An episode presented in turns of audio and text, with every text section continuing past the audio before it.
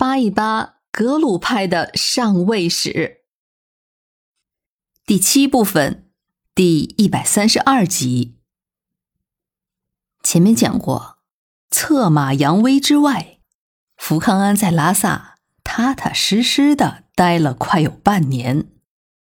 那可不是在游山玩水，而是在主持讨论西藏政体的改革举措。福康安也算是能文能武，所以才主笔记出了一个钦定藏内善后章程二十九条，深刻地影响了西藏的政局。以下我们几集就详细地介绍一下这里面的内容。这个章程的开篇第一条，原文就是大皇帝特赐一金瓶，今后遇到旬任灵童时，用满汉藏三种文字写于签牌上，放进瓶内，由呼图克图和驻藏大臣在大昭寺释迦佛像前正式撤签认定。这就是著名的金瓶撤签。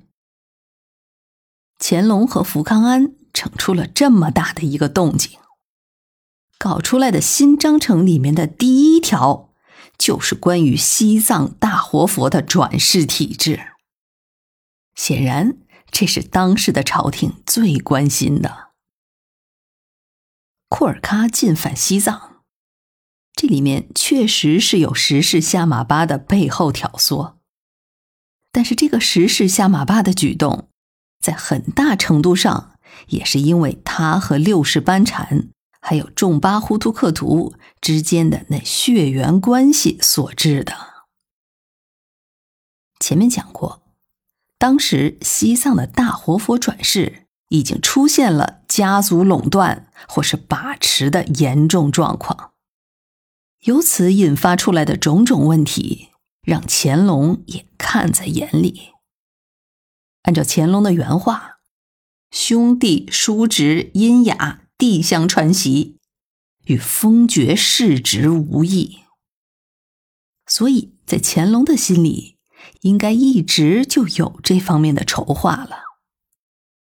这一次福康安率清军扬威青藏高原，也正是让乾隆有了机会来彻底的整治活佛转世的乱象了。此前在西藏大活佛的转世过程中，基本上都有一个重要的角色出现，叫做拉木吹钟，他是神断的代表。要是说起来这个拉木吹钟，可能我们要讲的东西还真不少。我们知道西藏有很多的护法神，这也算是藏传佛教的一大特色。而许多的护法神都有代言的神巫，也就是这个护法神在人间的代表，他可以降神，并且使神灵附体来发表神谕，并且预卜吉凶。到了清代，西藏就逐渐形成了四大护法神巫，他们是拉木、乃琼、噶东还有桑耶。其中拉木护法是白梵天的代言神巫，以拉木梵天闻名。白梵天神属于世间护法神系，他的神巫就居住在拉萨市的达孜县拉木乡一个叫做拉木强九桥寺的寺里，这也就是叫拉木护法的缘由。拉木护法通常就被称之为拉木吹钟。据说这个拉木护法起源于明代，传说是一位浪游之人路过拉木这个地方，突然就像得了羊角风一样的抽搐，他自称为大梵天王附体，在这之后就成了著名的拉木护法，也就是大梵天王的代言人，并且建立了拉木寺。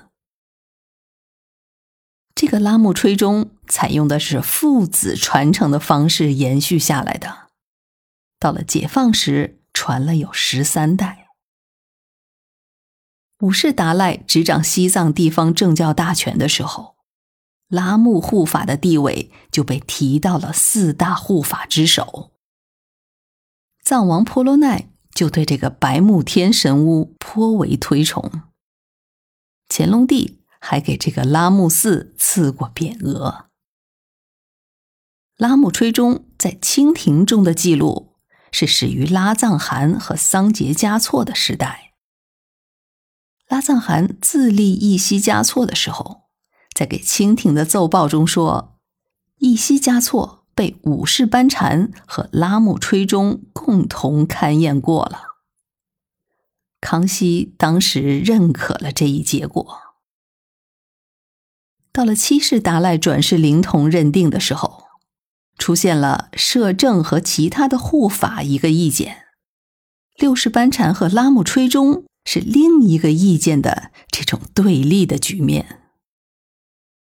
三世张家虽然最终是转而倒向了六世班禅和拉木吹钟，但是他在给乾隆的密折中是详细的记载了这个认定的整个过程。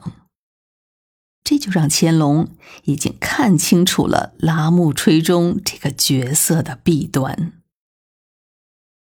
本来乾隆对拉木吹钟还算是认可，登基之后准许他进贡，这一般是由张家活佛代交。另外对西藏的赏赐中往往也有给拉木吹钟的一份儿。但是就在经过了库尔喀战乱之后，乾隆的态度来了个一百八十度的大转弯。他曾经亲自下旨批驳这个拉木吹钟。从清宫档案的材料上看，这金瓶撤迁制度是乾隆的手笔，也是他经过了深思熟虑之后所采取的补救性的策略。